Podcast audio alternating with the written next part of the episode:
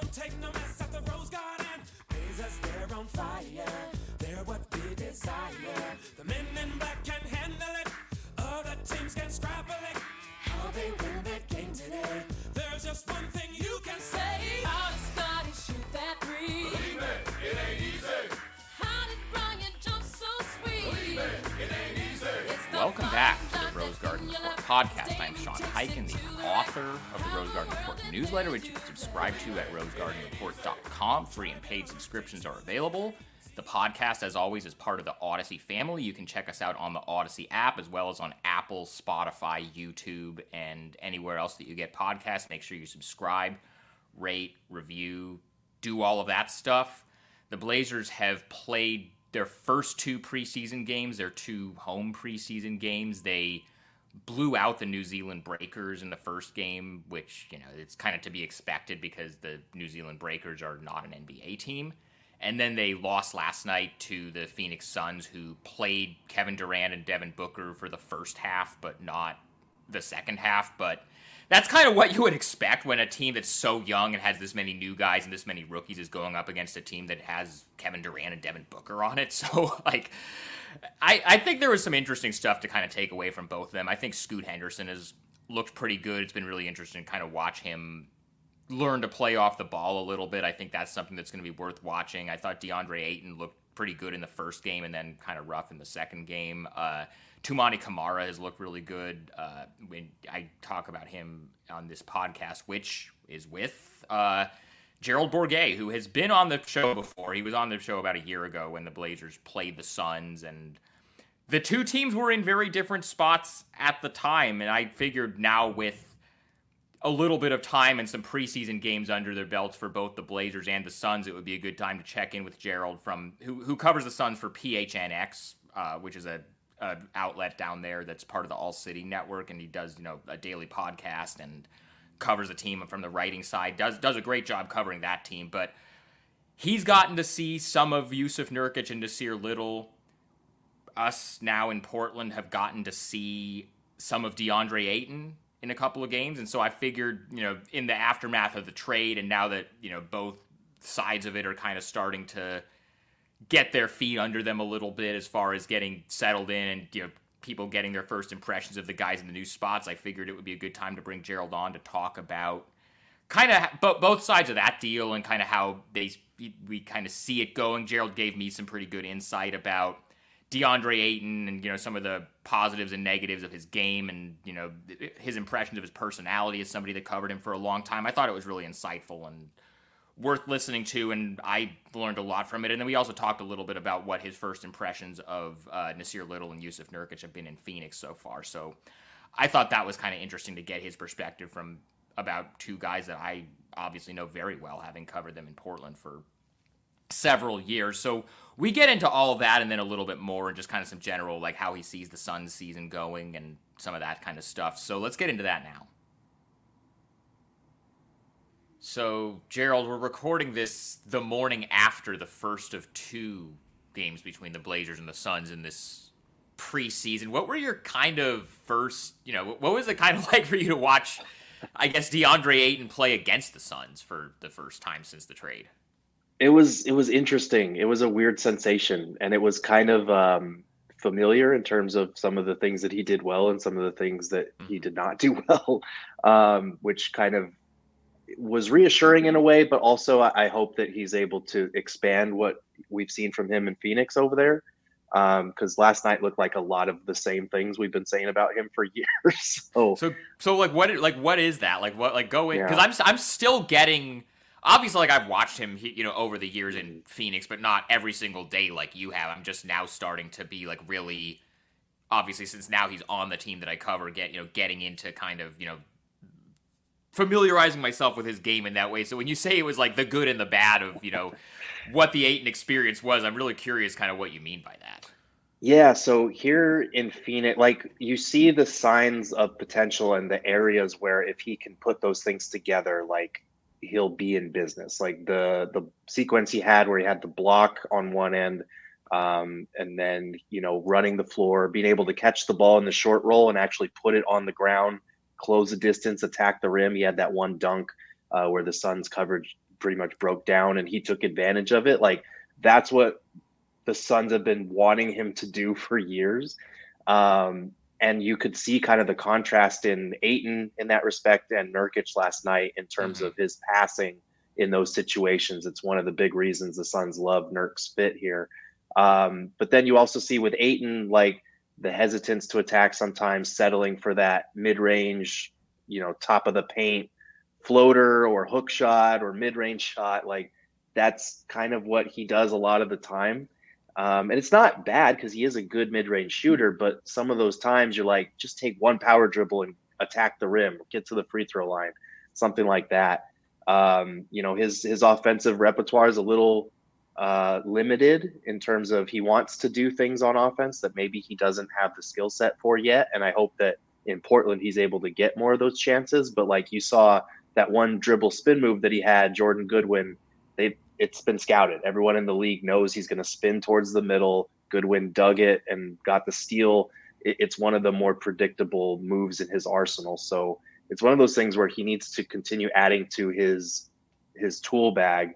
And you know, I I, I want to say that he will get more opportunities to do that in Portland, but at the same time, like you guys got Scoot, you've got uh, Simons, you've got Shaedon Sharpe. These guys are all going to need touches and their opportunities to get up shots. So it's one of those things where at some point he's going to either have to add these things to his arsenal or just accept that he's not that type of player. That's actually something that Chauncey Billups said last night is that you know he when when Ayton was in Phoenix, they're obviously their goal. You know they have him, they have Durant, they have Booker. Like their their goal is to compete for a championship. So he mm-hmm. has a certain like I mean when you have guys you know we have that many great shooters and you know now Bradley Beal as well and before that Chris Paul and you have that many other great offensive players like he's going to have to play a role and he's maybe not going to be the focal point. My understanding is that at least at first as of right now the two guys that they're planning on getting most of the shots for because I mean, you watched Scoot the first. I mean, you saw him last night, and maybe we'll, I will get your thoughts on him as someone who just watched him kind of from the outside. But the first two nights, I mean, Scoot can get to the basket, but the thing that has been impressing people about Scoot so far is his playmaking for others mm-hmm. and his unselfishness. And so I don't think they're really going to be trying to get Scoot 30 shots a night. I don't think that's really what they're trying to do with him. The two guys that I think they're really going to try to create most of the offense for are going to be Anthony Simons because that is kind of what he does. He's a scorer, and DeAndre Ayton. And Chauncey said last night after the game that there's stuff that Ayton maybe feels like he could do that he didn't get to do in Phoenix because they have so many other guys that the whole thing is built around and they're going to kind of spend this year. He didn't say this part, but you know, you and I both know the Blazers are not really focused on trying to make the playoffs this year. Like that's just not a mm. realistic thing for them. And so because they don't have the we have to win a title with this expensive veteran roster kind of expectations that the team like Phoenix does. They're going to maybe have a little bit more room for Ayton to maybe try stuff out. And then over the course of the season, they'll figure out some of the stuff you're talking about that, like maybe he feels like he can do or that he wants to add to his game which of that stuff is going to work and which of that stuff isn't and then they they hope that by the end of the year they'll be able to kind of refine okay maybe he can do a little bit more phoenix but like maybe this is also some stuff he should stay away from. Yeah no and that's exciting because like there are a lot of people out here in phoenix that were very low on Ayton by the time he left um, and i think his limitations especially on a team like the suns were very clear like his first rookie year they were terrible his second year, he gets suspended for those 25 games right at the start of the season. Um, and then it's the short, right, yeah. right. And then he comes back for the bubble run. Um, and then the third year, they have Chris Paul, and expectations are drastically different. And from then on, they've been competing for championships. So his ability to kind of take his time and, and actually grow some of these skills might have gotten lost in the shuffle. Um, maybe not lost in the shuffle, but there were certain things they wanted him to do in terms of his big man duties that he told us straight up. You know, after that finals run when he didn't get paid, he was telling us like, "I don't like my big man duties." He said that pretty much straight up, um, and said he wanted to do more. He wanted to take threes. He wanted to be more of a focal point on offense because in his mind, he did all the little things, all the big man duties that should have got him paid because the team went to the finals and whatnot. Didn't get paid, so in his mind, he's saying, "Okay, I guess I got to do more." Um, and since then, they they kind of had to walk a line between okay, how do we get Ayton opportunities to expand his game, do things that he wants to do, and do the things that we know he needs to do because we have Devin Booker and Chris Paul, and he's just not going to be you know the second option on offense. Even Mikal Bridges was probably ahead of him in that pecking order. So I, I think it's exciting for Portland fans and and for people who have been watching Da to see what he might be able to do. Um, but in my mind, I'm, I'm kind of in a you're going to have to prove to me that you actually have these skill sets and that you're aware of the things that you need to work on. Because we've been saying it for years. Like the guy just he doesn't have a handle. He doesn't really have moves in the post aside from a hook shot, which is a very efficient hook shot. Um, settles for mid range quite a bit. He's really efficient finishing around the basket, but he's a guy that kind of needs to be set up in that way. So, really effective screen and roll guy outside of that, I'm not too sure, you know, what he's able to do that he wants to do offensively. Was it really just as far as like why things broke down the way that they did in Phoenix? And I'm sure you saw that clip the other day where he was asked about it and he just had absolutely no interest in Mm-hmm. Elaborating on anything or talking about it. And I also just I noticed like before the game last night when they I don't know if you caught this on TV, but I was in the building last night, but they were getting going out on the court for the opening tip and him and KD just like walk past each other and like didn't even look at each other. I don't know if it's like a body language doctor thing. I kind of try not to read too much into that stuff, but just you know, you combine that with some of the other stuff you've heard over the years about you know the way things went with him and Monty or with him and Chris Paul, you know, all of that. But uh, was it real? Like, was it really just that like he quote unquote sacrificed to to help get help get them to the finals, and then he didn't get the money that he thought he was going to get? Was that really what it all it was that kind of led to it, or was it also just like some personality stuff with him and Monty or him and Chris? Like, what like it to, as somebody who is around the team every day and is you know knows people in that organization certainly a lot better than I do. Like, what actually was it that led to kind of the way that it ended up going at the end? Yeah, I think on a foundational level, it was the fact that you know until the Suns' hands were forced to pay to match the Pacers' offer for him, he Mhm. didn't get his money. Um, I think there was just some general tension between him and everybody else on the Suns in terms of what his role should look like. Um, you know, like I was talking about, wanting to do more, not getting paid, thinking that means he needs to do more. Um, and and I also think like the personality thing became a factor because I know for most of the tenure, like Monty and Da got along great. Like when he got suspended, Da talked about how Monty was instrumental in kind of getting his head right after he felt like he let the team down. Um, and he viewed Monty as a father figure. So when Da finally did get paid and he didn't hear from Monty all summer, that was a big storyline coming into that season. Uh, I think he felt hurt by that. I think he felt betrayed. Um, and this was coming off that game seven, very public, you know, Yeah. shouting match between the two of them when they're getting wrecked by Dallas in game seven. Um, a- and, I didn't know for certain whether that was something that really happened until the quote came out that Monty allegedly said, You freaking quit on us, which is a very Monty thing to say. Yeah, like, not cursing, the freaking Yeah, no, sealed the deal for me. I've known Monty for a long time. That sounds a lot like Monty. Yeah. yeah so i was like okay that probably did happen but um and just the fact that you know monty didn't address it the very next day for exit interviews um it, it felt like there was some tension there and the fact that it lingered over the entire summer that contract extension was maybe an opportunity to extend an olive branch patch things up before the season. It didn't happen. Um, and I, like I like I've said, I, I think there are faults on both sides in this. I think Da a lot of the times if he just played better like a lot of this stuff would have been nipped in the bud. But when you are playing with devin booker with chris paul with monty williams these are guys that are you know cutthroat competitors.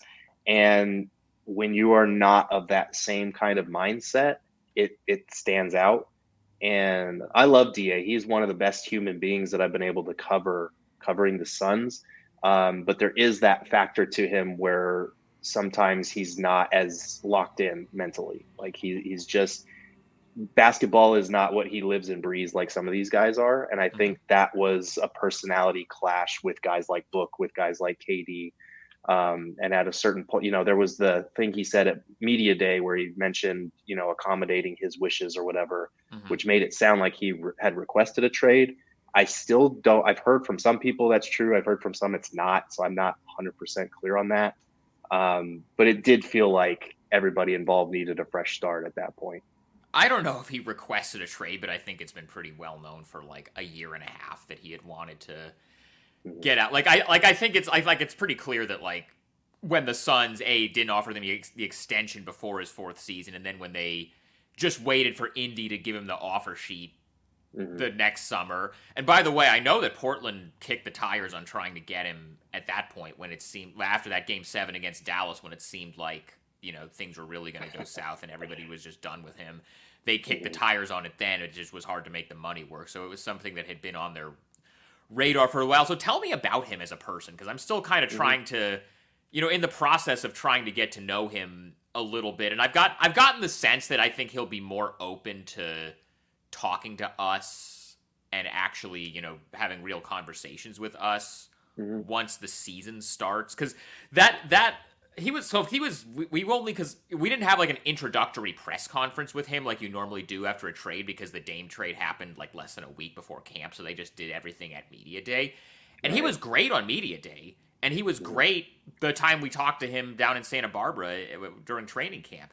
But then, you know, that that clip that kind of went viral the other day of him uh shutting down the talk about Phoenix, that was kind of a weird availability in general because it wasn't just the Phoenix stuff. The Phoenix stuff is the part that got clicked, clipped and was like being shared everywhere. But really, what like the way it went was they brought we we, we hadn't gotten to talk to him after the uh, first preseason game because we were all like sitting around sitting around the locker room waiting for Scoot and he kind of left. But uh, Ayton, you know, he, they bring him over at practice. I start out because we hadn't talked to him after the game. I start out by just asking him like, "How do you think your first preseason game went? How do you think you played?" And he was really good in that game, by the way. He only played in the first half, but he looked really good in that game. So I just mm-hmm. kind of asked a pretty basic like, "How do you think you played in your first preseason game with your new team?" And he just kind of looks at it, looks at us, and goes, I barely played. It's still training camp. Like, and he like didn't even want to talk about that. And then guys, other guys started asking him about the Phoenix stuff, which I don't think is particularly unfair to ask him about because you know he's playing against his former team for the first time. So you know you, that's going to be some, and especially when you know you're the former number one overall pick and things publicly went the way they did, you're going to get asked about it. And so he completely shut that down. And then he was like, I don't want to talk about Phoenix. I thought we were going to be talking about uh, the game last night. And it's like, well, I just asked you about the game last night and you shut that down too. But I like like a couple of us have you know talked to him. I, I got this I got the sense that he's gonna be a lot more will. Like, I think I think right now since it's training camp, he's like still feeling some stuff out. Uh, but I'm still in the process of kind of trying to get to get a feel for him personally. So I mean, you you've you've been covering the Suns for a long time. You've been around for his entire career. So I'm just curious, kind of your you know your read on like him as a dude. You said he's like one of the best people you've ever covered. So like like what is that? What does that entail? Like what does that mean? Yeah, I mean, I, I think he's just he's one of those people that just wakes up happy in the morning. Like he's um, you know, obviously becoming a father in the last season or two, like that um kind of brought on a new sense of responsibility and maturity for him. Um, it, it doesn't always show though, because he is such a jovial, like energetic personality most of the time. There are those bouts where like like you were mentioning, um, where there are certain things that he won't want to talk about, and it'll kind of kill the vibe for the whole like media Mhm. scrum. Um, and you know, it is what it is in that regard. I, I I've said this. I feel like it was a totally fair question and a fair follow up in terms of asking about his former team, Yeah. Um, because there are emotions there. It's very clear. Yeah. It's fine And if he doesn't want to just talk like- about it. And it's not just like I mean, because guys change teams all the time in the NBA now nowadays. It's not like mm-hmm. oh, just some guy who played on the team for a couple of seasons, like asking him about his former team. This is a the former number one overall pick, the guy mm-hmm. that for the rep as long and I think I said because I went on your show back like right after the trade happened, and I mm-hmm. kind of said something from the outside, and I'm actually curious, kind of your thoughts on this too. But as long as he was in Phoenix, he was always going to be the guy that they drafted instead of Luka, and that was always going to be part of Yeah. the thing. And I don't know how much that was like a day to day thing that people talked about in Phoenix, like after all the issue, especially after they lost to Phoenix in that uh, playoff series a couple years ago. But like, there is so much baggage, and and the fact that there was such a high profile public, you know, in that Game Seven against Dallas, like breakdown between him and Monty, and then last season also went the way that it went, and like. Mm-hmm there is going to be stuff like I don't think anybody in the in the in that media availability the other day asked anything that was unfair or that wasn't like no. you know fair game to ask. But I also understand why he didn't want to talk about it. And I mean the right. fact that he didn't want to talk about it, like he he could have just like taken the high road and said like you know I love my time in Phoenix, but I'm focused on right now. Like he could have like he could have just done that, but he it was pretty clear like there was a reason he did not want to talk about it. Yeah, and, and he'll he'll get like that from time to time, especially when there are the less pleasant things to talk about. And it feels like over the last year or two, there's been a lot more of those things. So he's been that way more often. But for the most part, like he was always good to me, Duane Rankin, and Kellan Olson, who are kind of like the three guys that are always around. Mm-hmm. Um, because he knows we're just trying to do our job, and he was always pretty willing to talk to us, even if it was about things that he didn't want to answer questions for. Um, he's because he's such a like happy dude in general. It can sometimes come off as um, like immaturity, um, but he's not like dumb by any means. He he's if you get into the weeds with like basketball stuff about him, he's actually pretty good about you know describing different coverages and relaying almost word for word what we would hear from Monty in terms of asking those same questions. So he he he's very retentive in that regard.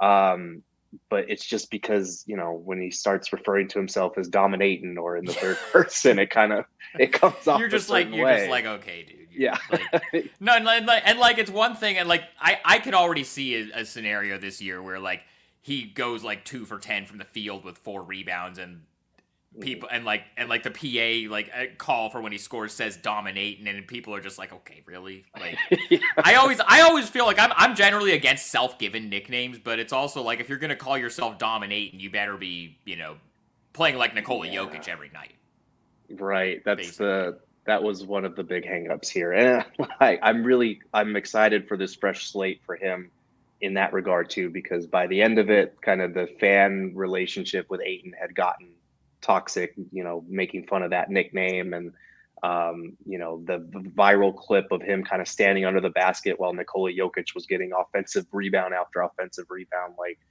because uh, he had he had said something about, you know, someone had asked about his motor, and he had mentioned I run on Tesla battery, and you know that it, it, it's just things like that that are like unprompted, where he's like he he sets himself up for failure because he's such a um, honest and happy guy, he'll just say the first thing that's on his mind. And sometimes, you know, sometimes you wish he would give what he was saying a little like a Karl Anthony thought. Towns thing, where some of the stuff he he means well, but some of the stuff he says, you're just like, you really you made this harder for yourself than you needed to. Right. It's exactly that. Speaking of fresh starts, mm-hmm. what have your impressions been of Nurkic so far? Yeah. So I'm I'm encouraged by what I've seen. I still think come playoff time, the defensive end is going to remain a question mark. I think if anyone is able to kind of get this version of Nurkic to lock in defensively and just do what he's asking him to do, it's Frank Vogel. Um, so I like the fit in that regard. I do think, like in last night's preseason game, the passing and ability to play make out of the short roll or just keep the ball moving is something that makes him an upgrade for this roster compared to Ayton, just in that respect. Like, um, you know, we saw them running, you know, some backdoor cuts when he got the ball at the elbows. We saw him making some plays out of the short pocket when he caught that one pass, you know, fake to a cutting Nassir Little and hit KD on the wing for three. Like that's the kind of stuff that Ayton didn't do. Like he just was that was not in his skill set to do those things. Um, defensively, I you know, the, I'm I've never been a big drop coverage guy, and that's what you're going to have to do with Nurk a lot of the time, just because of the foot speed. Um, but when the last two games they've had him play up to the level of the screen a little bit more, and they've had the other three guys kind of early rotating to try and you know cover for him to get back, but also generate steals. They weren't good at that at all in the first quarter last night. You saw Portland go off for 40 points, and they missed a lot of those kind of reads. Um, that you know help the Blazers get easy baskets. But I think it's a work in progress because they have what like eleven or twelve new guys on the roster, so they've Both you know, these teams are pretty much like. yeah, I saw some. I saw something that the only player left on the team from the team that made the finals in 21 is Book.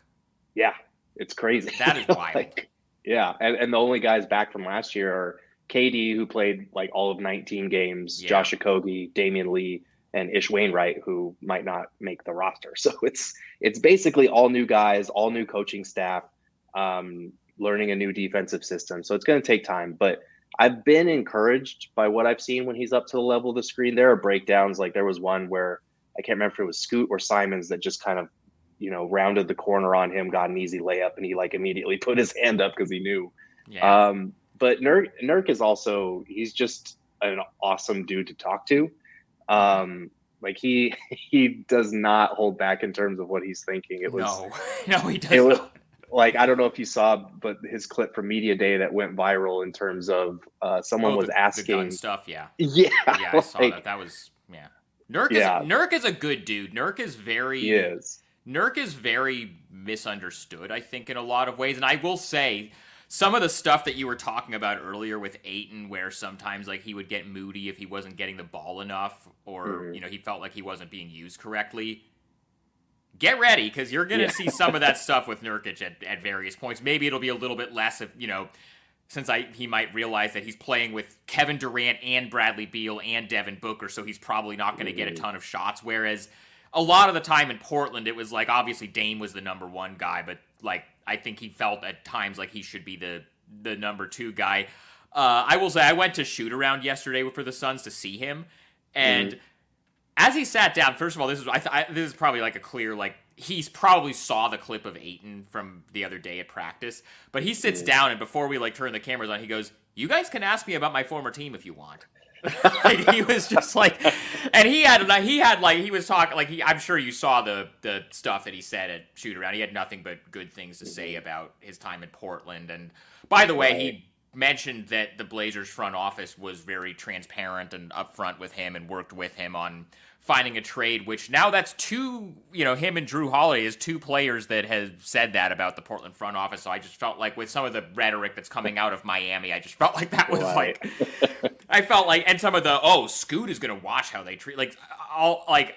I just I just thought that was worth noting. But anyway, yeah, Nurk Nurk is a great dude, but yeah, Nurk is very like hard on his sleeve, and like if he's in a bad Mm-hmm. mood, you'll you'll know about it. And he he's also somebody I think he needs to spend less time on social media. He's he's very active on, he's on Instagram and Twitter. Like, yeah, he's, he's on there. he's always like, and, and, and a lot of it is just trolling, which is fine. But like he he, Right. uh, but he uh, like I I wrote a column like two days after Dame requested a trade. I wrote it, and, and Dirk doesn't even follow me. Obviously, like he and I know each other because I've covered him for a long time. But like he doesn't actually like follow me on Twitter, so he must have just like seen it somehow. But like I wrote a column like two days after Dame requested a trade about how you know Joe Cronin needs to take his time and make the best deal he can make, and not just send him to Miami because he wants to go there. And Nurk, like, I somehow he saw my tweet of my story that I wrote, and he quote tweeted it with like the crying, laughing emojis, and then like my mentions, which is fine. I mean, it's fine. I mean, Nurk, Nurk and I have never had an issue with each other. He, you know, he and I always got Yeah. along fine, but uh, he he is he is very online, but he's a he's a funny dude. He has a good sense of humor. Like he was he was telling us yesterday that he. Uh, was telling Dame after the trade that he's going to send all of his winter coats and stuff to Dame because he's going to need them in Milwaukee more than he's going to need them in Phoenix. And Yeah. we were, and I, and then I was like, wait, you're seven feet tall and Dame is six three. Like, can Dame even wear your coats? And Nurk was like, he can cut them. He can get them like altered. and so Nurk is a great Nurk. Yeah, Nurk. Nurk. I like Nurk a lot as a guy. Obviously, as a, as a player, you know, he has his issues, and I think the Suns are gonna run into some of those. It's a lot of the same stuff that you were talking about with DA, where like the talent is there. It's just a matter of like, is he going to be motivated and locked in night to night if he's not getting the touches that he wants or he's not able to do enough of what he wants? What about Nas? What have you thought about him so far? Nas has kind of been we haven't been able to see much of him. He hasn't like kind of jumped out at us in preseason when he's been on the court. Um, he's a great dude. Like we love talking to him at Great, media great day. I thought yeah, I thought I he knew I knew him very very well. He was probably the guy on the team that I knew the best. Yeah, like he he's he's been great to us when we've been able to talk to him. Um, he had a a, a really good, I thought, inte- he's just an intelligent guy. You can tell in Mhm. terms of how he answers Yeah. questions. Um, so I had asked him kind of what he wanted to prove and improve here in Phoenix, and he was mentioning I feel like a lot of the little things that I do, you know, that I did on a team like Portland, those will be magnified here on a team like this that's you know competing for a championship. And obviously, so far we're only two weeks in, so it hasn't shown much yet. I do want to see more from him and from KBD. Those are two of the you know defensive minded wings that we haven't really been impressed by yet on the court.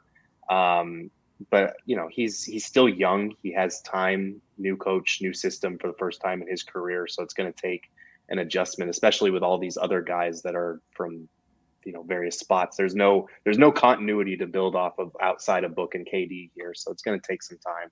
Um, but no, he's he's been great to us when we've been able to talk to him, and so I'm I'm hoping he will be able to crack the rotation, so we'll get to hear from him a lot more this year. He just has a really level-headed approach to stuff. Last year, he signed Yeah. that sev- that four-year, twenty-eight million dollar extension, which is a way lower number than usually a guy signs for his rookie scale deal. And Mhm. we were asking him about it and why he didn't, you know, wait for restricted free agency to try to bet on himself, and he was just like. $28 million is more money than I've ever seen in my life. I'm just going to take that when it's on the table for me. And it's like, right, okay, there you go. Like like by NBA player standards, that's not a ton of money, but like by regular people standards, that's you know, that's more money than most people have ever seen. And he was just like, I'm just gonna I'm not gonna overthink it. I'm just gonna take this money and lock it in. And he's just he's just yeah, like he's just a really smart dude. He's a really thoughtful dude. He's he's he's always at least last year he was one of the guys. I think the reason I got to know him as well as I did was because he's one of the guys that's always just in the locker room hanging out when we're allowed in there. Like the more veteran guys, I think they know that like when we're Yeah. the, the 30 minute window that we're allowed in there, like they kind of like try to duck out. Like you're never gonna, I'm sure you're never gonna see like Devin Booker hanging out in the locker room pregame because he knows Right. that like he can just avoid us. But Nas is Yeah. always just in there and he's happy to like we were talking one time, like I was like like he had just bought a house like right after he got his contract extension like he went he, he was renting until he got his money and then once he got his money he bought a house and he was hmm. like we, me and one of the radio guys here were talking to him and he was talking about just like how expensive it is to buy furniture for your house and and, it was just like wow like we may have different budgets for this stuff but like he's like one of those guys like he'll he's just a regular dude and he can just talk to you about all right. It, it's funny. stuff, It's funny you mentioned the level-headed approach because the first couple of questions when we were asking about his reaction to the trade and Mhm. you know what he thought about it, he gave very bluntly like his initial reaction in terms of, well, I was trying to find out who was going with me and where Dame was going and where everybody was going, Mhm. and then we were like, okay, but then once you figure that out, like, what was your reaction to coming to Phoenix? And and he started talking about the trade, kind of like evaluating it like one of us would. He was like, well, I think obviously Milwaukee gets Dame. And then I think Phoenix gets, you know, uh, a passing big and, and some solid depth with me and Grayson. Yes. then he's like, That Portland like gets Nod, young. Yeah. he was like just evaluating it like he wasn't a player whose life was involved or impacted by the trade. It was, it was kind of funny the way he would, he kind of just viewed it and took it from that lens. well the issue with him has always just been can he stay healthy Yeah. That's uh, that's been the like when he is healthy, there is no reason he isn't going to be a rotation player, especially on a team like Phoenix where their like their roster is so top heavy, where you've got the three guys on the max deals and everybody else is basically a vet min guy.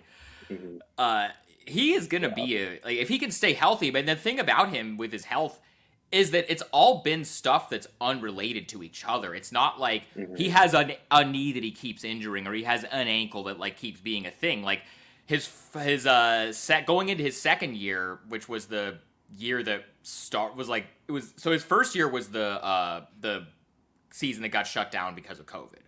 Mhm. And then he didn't play in the bubble because he got a concussion the first day of training camp in the bubble. So he didn't play in the bubble.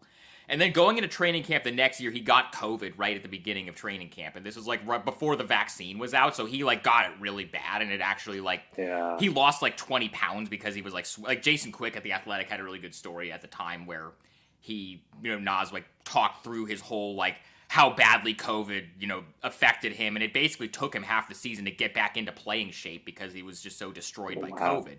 And then Yeah. after that, like the next season, he had like a dislocated shoulder and he had to have surgery on it. And then mm-hmm. last year, he had like a hip fracture and then he had an ankle. So it's all stuff that's unrelated to each other. It's just he keeps getting unlucky with this stuff and isn't able to stay on the floor for that long of a time. But if he can stay healthy, I think he mm. will be able to be a valuable contributor for the Suns. What are your impressions uh, over the summer? You ha- ha- he never ended up playing a game for the Suns, but uh, the other guy in the trade is Toumani Camara, who I have Yeah. found out. I have found out over the last couple of weeks that that is a very sore spot for Suns fans because I I was last week I was down in training camp for uh, in Santa Barbara and just talking to folks in the organization like co- like assistant coaches and like folks in the front office and just asking of them because we don't get to watch practice so I've had to like ask folks like you know who looks good or you know like who's impressing in camp and mm, several people like three or four different people in the organization told me Toumani Camara's had a really, really good camp. He's really, really impressive. He has a real shot to earn minutes. And so mm-hmm. I tweeted something to the effect of just like, I've heard that Toumani Camara has had a really good camp, a pretty basic tweet like that. And mm-hmm. all of the replies and the quotes were Suns fans who were just furious at James Jones for including him in the deal because he I, I didn't see any of the Suns summer league games and I guess he had a really good summer league but I did not realize how much of a of a sore spot and like an issue that was for you know Suns people online. Yeah, I mean, well, part of it, Suns Twitter will take these things and run with them as like Sure. a bit. I will say that, but like Toumani did make a very positive impression in a short amount of time. Um, he only played a handful of summer league games, but he looked really good when he was out there. Um, aggressive, had more of a polished offensive game, and kind of attacking the basket, pulling up near the basket before getting into the trees than a lot of us were expecting. And then defensively, we kind of knew he would be good in that respect because you know he's long, he's got good defensive instincts, he's a very good athlete. I think he's going to catch some people uh, on some unfavorable posters this year in that regard because he can get up. But um, I was very impressed with what I saw. It sounded like the coaching staff liked him too. Um, but when you're talking about like a multi-piece trade like this, the Suns had very limited options in terms of guys they could include in a trade because most of their roster had just been signed in free agency over the summer in terms of those like lower vet minimum salary type guys. Um, so I think Toumani was just kind of a casualty in that. But I, I thought he had a, a decent chance to earn minutes here. It would have been tougher, I think, here than maybe in a place like Portland, just because of you know the experience level needed for a you know a playoff run or whatever. But um, yeah, everybody that I had talked to about Toumani was saying the same thing that he's been impressive and has a shot at minutes. So I'm I'm happy that's the case in Portland because when he got traded, I was like, oh man, I hope that they know that he's actually like good. He's not just like another you know A throw-in. 50 second pick in the draft. Well, they did. They did bring him in for a workout before the draft. So Oh, that's he- right, they did. He, they Yeah. did. They did. We didn't get to talk to him, and he wasn't really on my radar at all. But I, after the trade, I went back and looked at like I have a whole list of like everybody that they brought in for a workout because a lot of like they brought in up, like up at the top they only brought in like Scoot and Brandon Miller and the Twins, but like Right. since they had they had the third pick, the twenty third pick, and the forty third pick in the draft, so they were bringing in guys kind of from all over the board, and plus they just have a G League team for the first time this year, which I believe the Suns are getting next year. And so they Right. have like a whole G League roster they had to fill out. So they were bringing a ton of people in for workouts. And so I after the trade, I went back and looked at the list of everybody that they brought in for workouts during the pre-draft process and they did work him out. So he has been on their radar and he also mm-hmm. just all the stuff that you're saying about like oh you know he's a good athlete he's smart he plays defense i'm just like yep this is this is this all checks the boxes of like the mike schmitz you know regime of of like blazers draft Right. scouting. This is all this that sounds like exactly like the type of guys that they've liked and that they've that, that they've brought in. So i think they probably did actually want him in the deal as much as it was just like he had to make that they had to make the salary work Yeah, he, he's. I mean, I know every fan base probably says this about their second round draft pick in terms of, oh, we got a good one. This is going to be a steal. Here it comes. But I, I like legitimately when I started, you know, looking into his game a little bit more and watching him at summer league, I, I legitimately felt like he could be a guy that maybe not like a steal of the draft, but he could be a guy that second round pick comes in and plays a role in an NBA rotation, which is kind of all you can hope for at that spot realistically. So I, I I like him in Portland, and I hope he he does continue to impress and get minutes because he's a he's a good kid too. He was telling us all about his talked to him a little you know, bit, yeah. yeah his draft day story and um, he even it was so funny he only was in phoenix for a couple months obviously but on the way out he thanked the suns organization like wholeheartedly for just drafting him and giving him the chance to pursue his nba dream even though they you know dumped him a few months later so that was cool Right. Yeah. That it's it's always it's always funny when like somebody gets drafted and then there's never actually plays Yeah. for them, but they still like like thank Yeah. them. But but yeah, I mean it's it's it's always it is it is always funny, especially and especially like it seems like he would be he would have been the type of guy that you would expect a team like the Suns to draft because they I mean in the same way that like you look at what Denver has done with guys they've drafted like Christian Braun and Peyton Watson and uh, Julian Strawther who they just took this year like the teams that are like in the we have to contend for a title right now mode where their roster is so like because of like especially with the new CBA with the you know the luxury tax and all this stuff and you're paying three guys as much as you're paying Beal, Durant and Booker. right Your choices are based and you've traded all your first round picks for you know to Mhm. get those guys. You basically when you have a second round pick, you have the opportunity to add a younger talent, like like because the guys that you're going to sign for like vet min deals and free agency, it's going to be guys like Drew Eubanks who played here and I think is going to be a solid backup center. But like those are the mm-hmm. types of guys you're going to sign. You're not going to be signing somebody who's going to be like a star with right you know a vet min deal just like as a as a free agent. But when you have you know the opportunity to take a second round pick, you can get a guy with some upside, but you also like those guys, you know, the teams like the Denvers and the Phoenixes and, you know, the Golden States or whatever are going to probably lean more towards guys like Camara who are older college players who might be able to mm. step in and actually play rotation minutes on a team that's trying to win something as opposed to here's a 19-year-old kid who's going to take 3 years to develop into a player eh, but, you know, we have time cuz you don't have time to develop him. You have to if you're mm-hmm. trying to win with, you know, a roster like Phoenix's, you have to nail every roster spot. And so Camara actually would have been the type of guy that made sense for them to keep, but I, you know, he had to be in the trade for money reasons.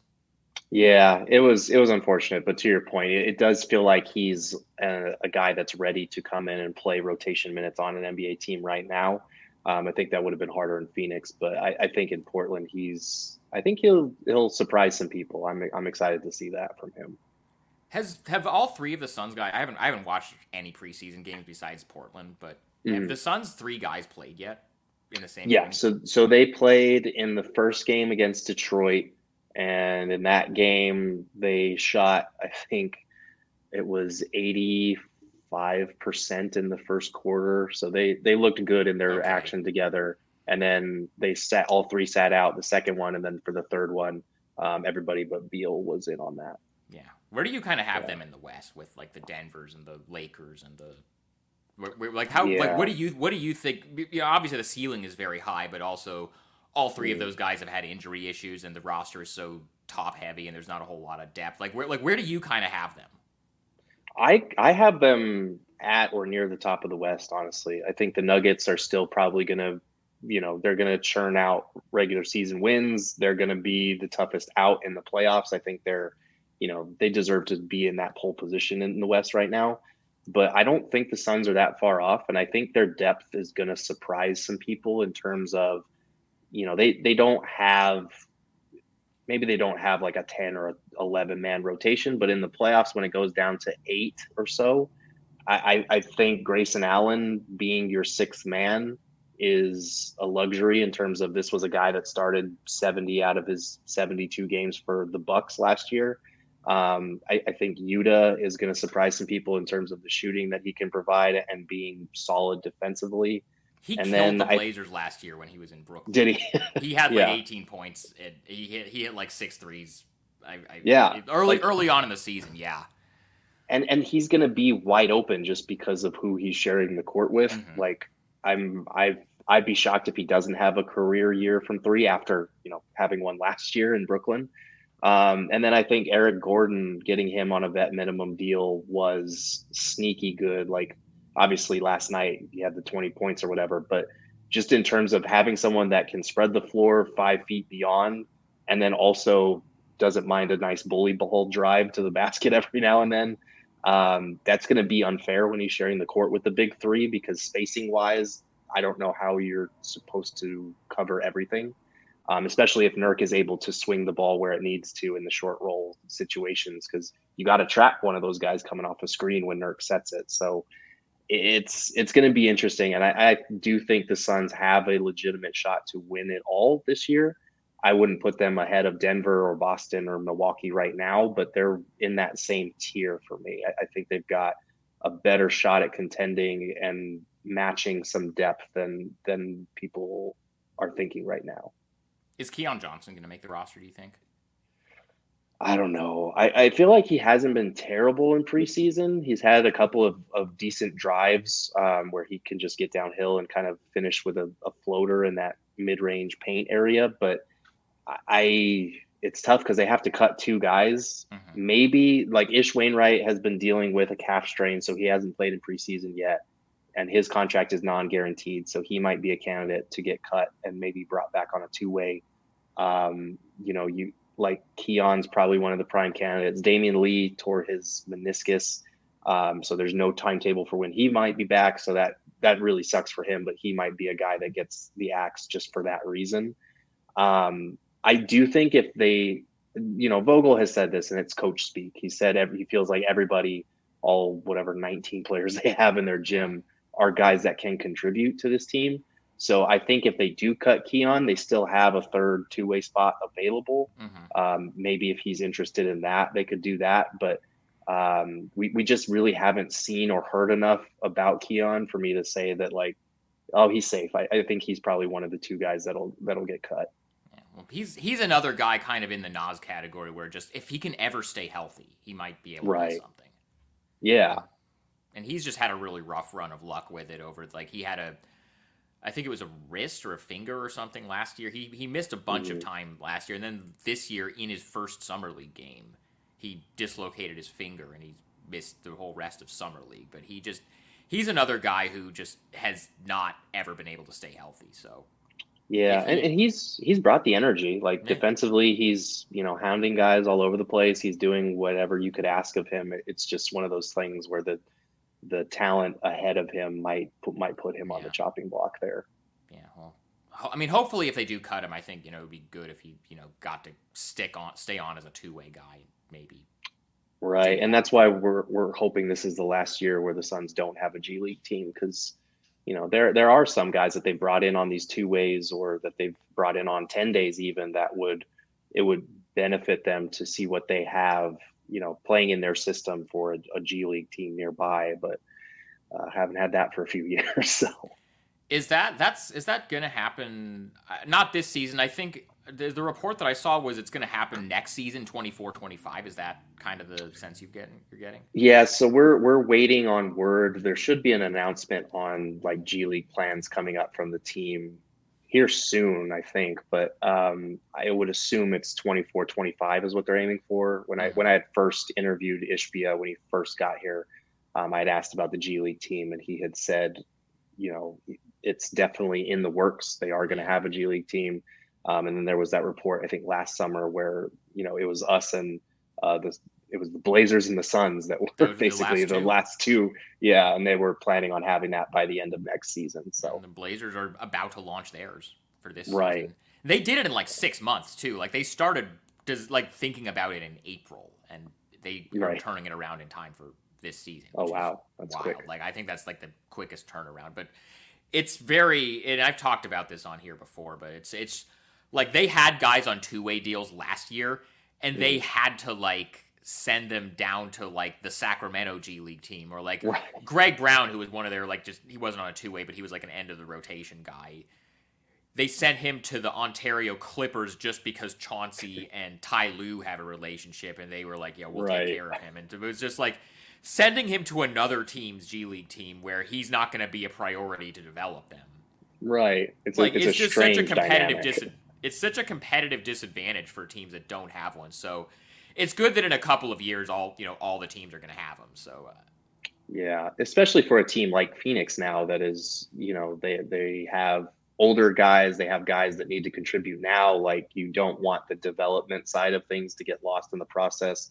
like you mentioned, with their second round picks, they're going to have to make good use of those. And if those guys aren't ready right away, they need somewhere where they can actually get minutes instead of just kind of like practicing with the team, and that's the extent of it. So, Right. One more thing before I let you go, kind of a little bit Mhm. more on the business side of things. How has the reception been to the broadcasting the games over the air stuff?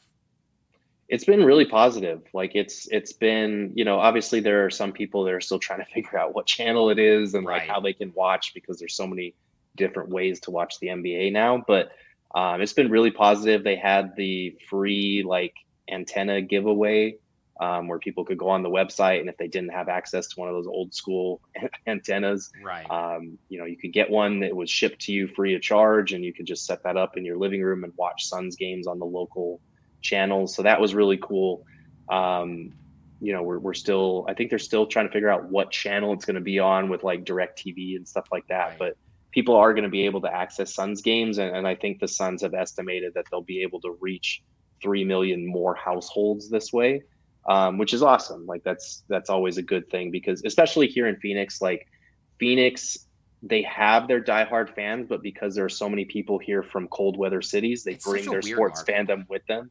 It is. It, it's I, I hate the term fair weather. It can be in some respects out here but like there's so many people transplants from cold cities that bring their fandoms with them. So and you know those those people are raising their kids to be fans of that team. So you never know what kid you're going to raise to be a fan of the local team if they just have access to being able to watch the game. So that's going to be really cool out here and hopefully like this is a suns town for sure. Nfl is king everywhere but this is a suns town and when they are good like the suns are all anybody wants to talk about. So that that that'll be really cool and, and ishbia has lived up to his um, you know everything he said in terms of making the whole game experience fan experience experience of being a player media member whatever better so that's been nice to see Yeah, that's something I think the Blazers are going to look at when their current deal with Root Right. Sports is up. I, I don't know how much of this you've seen, but there was some stuff the last week where Mhm. Comcast, without getting too in the weeds about it, Comcast moved Root Sports from the regular channel tier up to only the top channel tier. So that obviously cut a lot of people who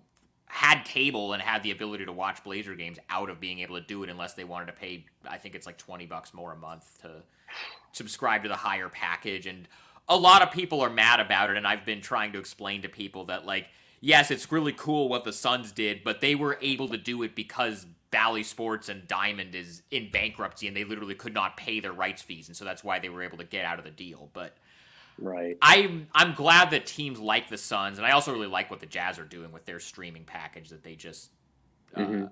offered. And so I think that, that that that kind of stuff is always stuff that I pay attention to. So it seems like it's going well in Phoenix, which is which is great to hear. Gerald, uh, tell people before, tell people about PHNX for those who aren't aware, which probably most of my audience isn't because we don't have that company in this city. yeah so we're part of the all city network um, the first one was in denver dnvr Yeah. Um, you know, obviously we covered football, basketball, MLB, all the different major sports and, and some of the college teams. Um, so I'm obviously on the Suns side. We do um, podcasts five days a week. We'll do like post game shows on game days. We'll do pre game shows for like regular season days. Um, but it's it's been a lot of fun. Like I, I'm obviously a co-host on that podcast, and then I'm kind of like the beat writer for our Yeah. group. So um, it, it's been nice to like I, I used to be able to cover Suns games when I worked for Fansided, but that was kind of the extent of it. I didn't have time to go to practices and or the opportunity to even travel to some of these road games, which has been really fun with PHNX. Um, we we launched one in Chicago and Philly recently.